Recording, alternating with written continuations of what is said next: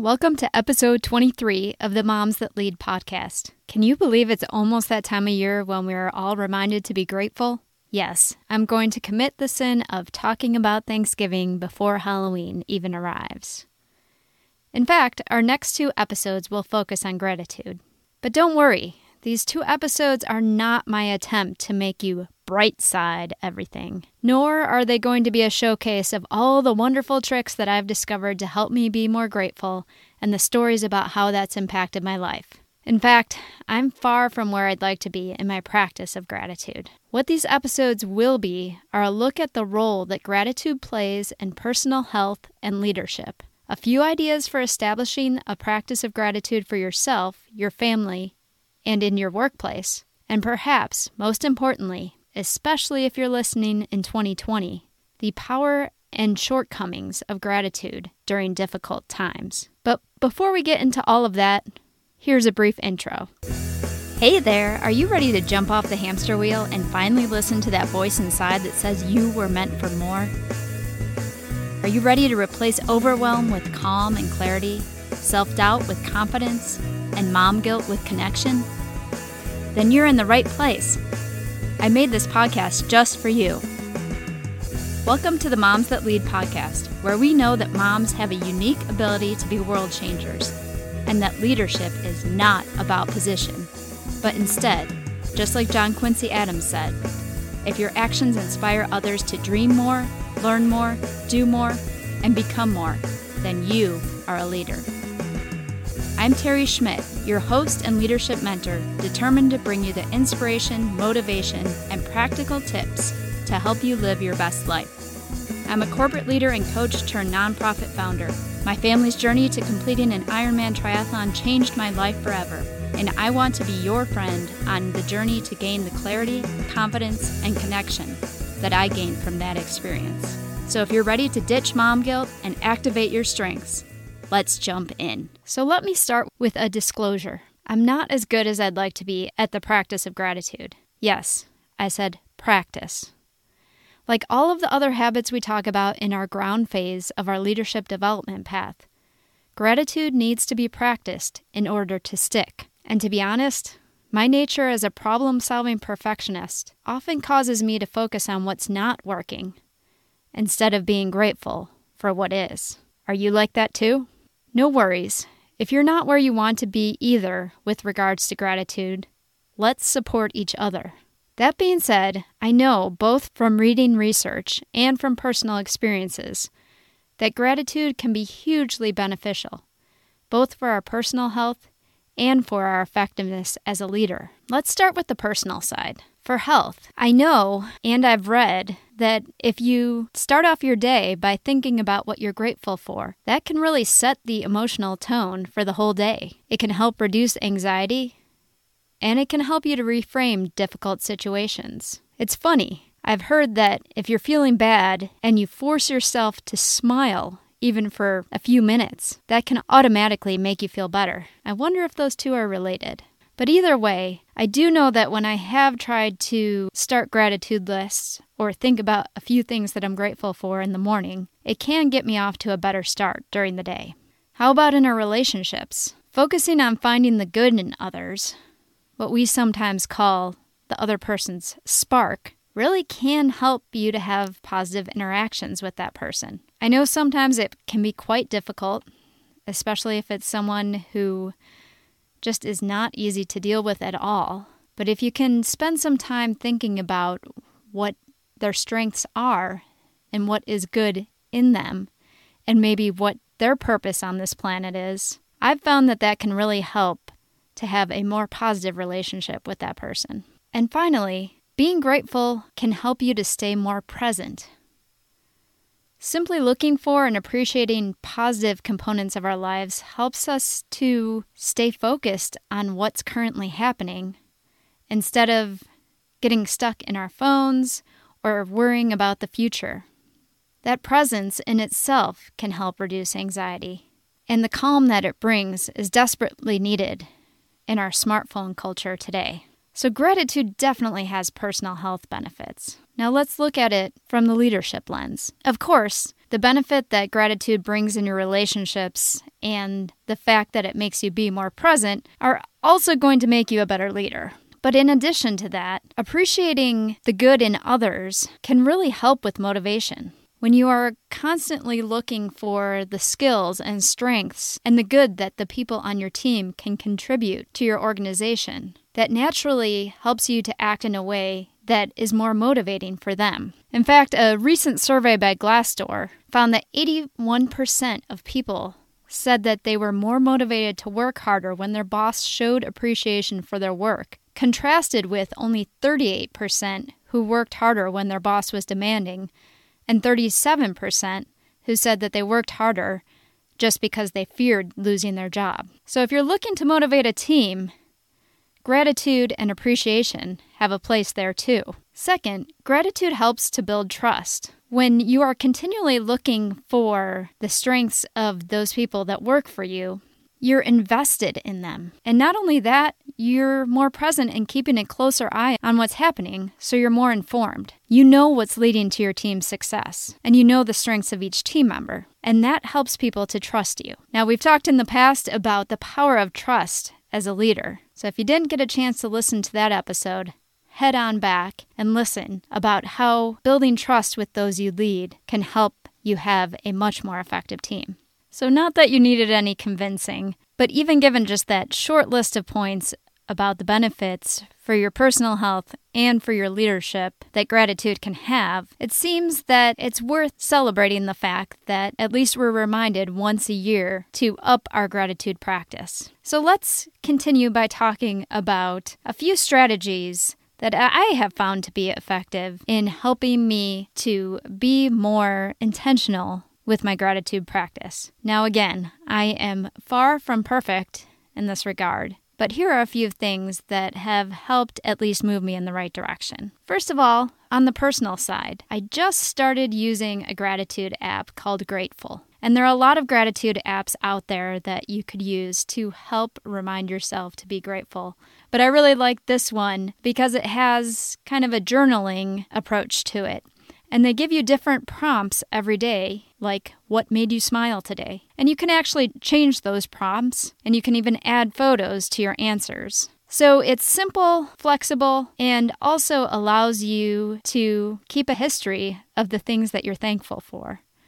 So I really like that app, and I'm going to work hard, especially in this month, to try to reestablish my practice of daily gratitude. Now, on the family side, in helping our family to engage in gratitude, especially during the month of November.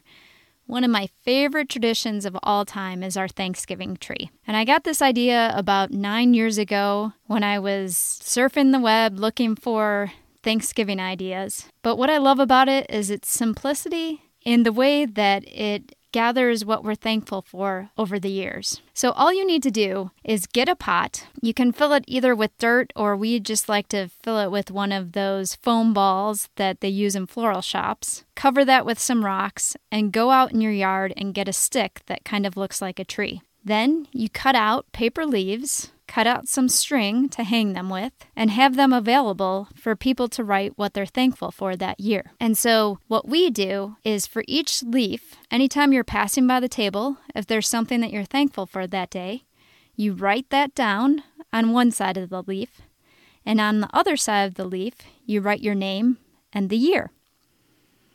And since we've been doing this for about seven or eight, eight years, every time we bring out the tree, we also have the leaves from prior years. And just like it's fun to look at Christmas ornaments and tell stories about when you got that Christmas ornament, this Thanksgiving tree is a great way to look at what we've been thankful for over the years. And not only that, we also invite any guests at our house to write down what they're thankful for. So it's a way to bring both our family and friends together in a spirit of gratitude that lasts over the years. I'll post some pictures of our Thanksgiving tree this week so you can see what I'm talking about. But like I said, it's one of my favorite traditions, very simple, very inexpensive, and it makes the practice of gratitude extra fun. So, an idea for work. First of all, when you're showing gratitude to your team, it's not just enough to say, Thank you for being a great employee. The gratitude and appreciation you show really needs to be specific to the person, needs to be timely, should happen right after whatever you're grateful for, and personalized. Some people like to be recognized in front of other people,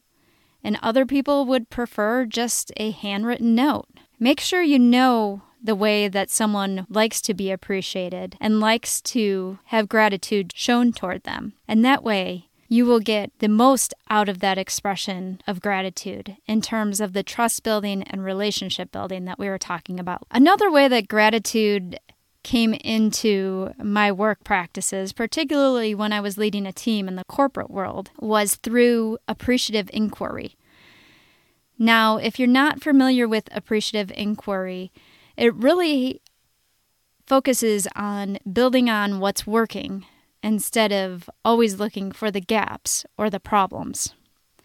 So, for example, whenever our team was doing strategic planning sessions, instead of doing a SWOT analysis, and if you're not familiar with SWOT analyses, it stands for strengths, weaknesses, opportunities, and threats, we would do a SOAR analysis, which stands for strengths, opportunities, aspirations, and results. Basically, the difference is instead of looking at the gaps, we would look at what had worked in the past and what we were hoping for in the future, and then try to connect how we could use the positive components and positive aspects of the team to help us get closer to the dreams that we had for the team. Now, some people talk against appreciative inquiry because they say that basically you are disregarding anything negative and you're not looking at the problems. But in fact, appreciative inquiry didn't keep us from acknowledging the things that needed to change. Instead, they made us more aware of what was working and drove us to try to have more of that in our lives.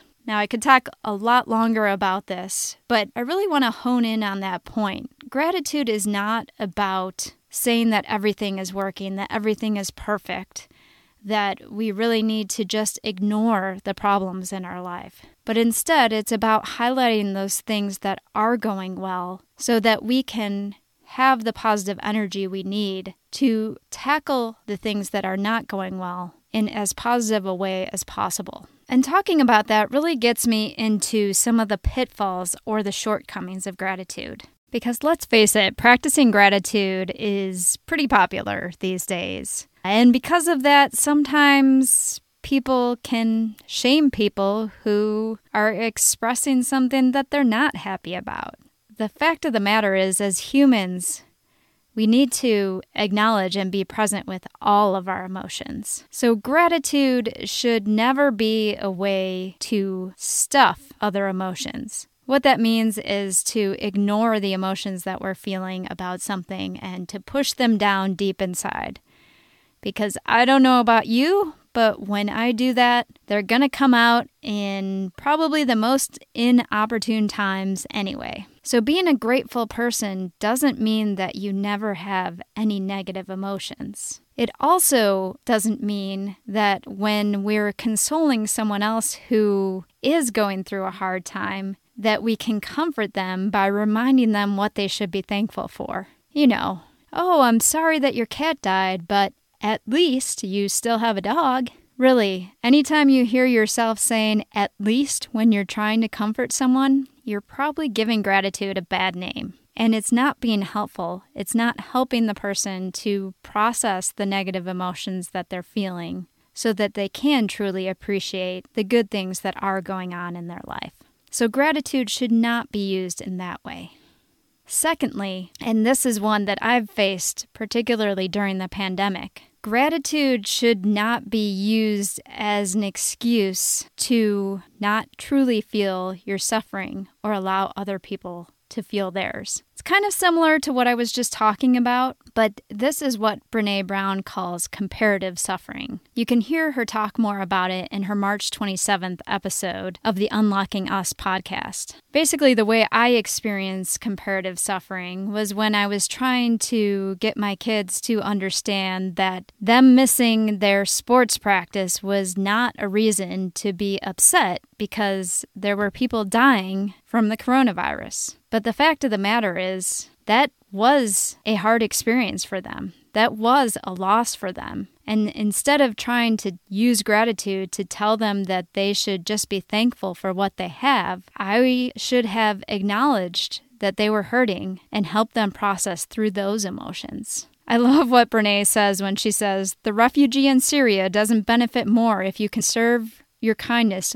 for her and withhold it from your neighbor who's going through a divorce. So basically, we can comfort all different kinds of losses and suffering, and there's still plenty of comfort to go around. So, gratitude should not be used to reinforce what she calls comparative suffering. So, again, gratitude can be a very powerful tool for our health personally, for our family culture, and for the performance of our teams that we lead at work.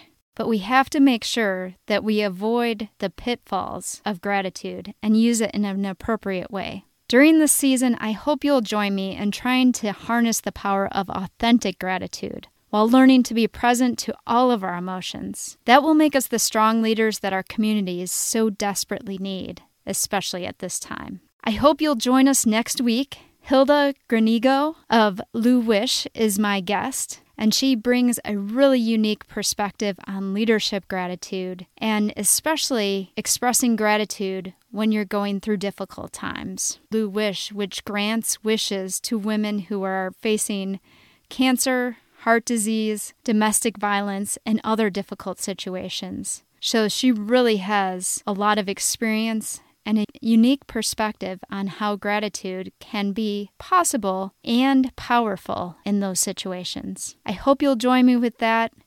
Here's to a month of authentic gratitude. I look forward to talking to you again next week. Until next time, lead with love.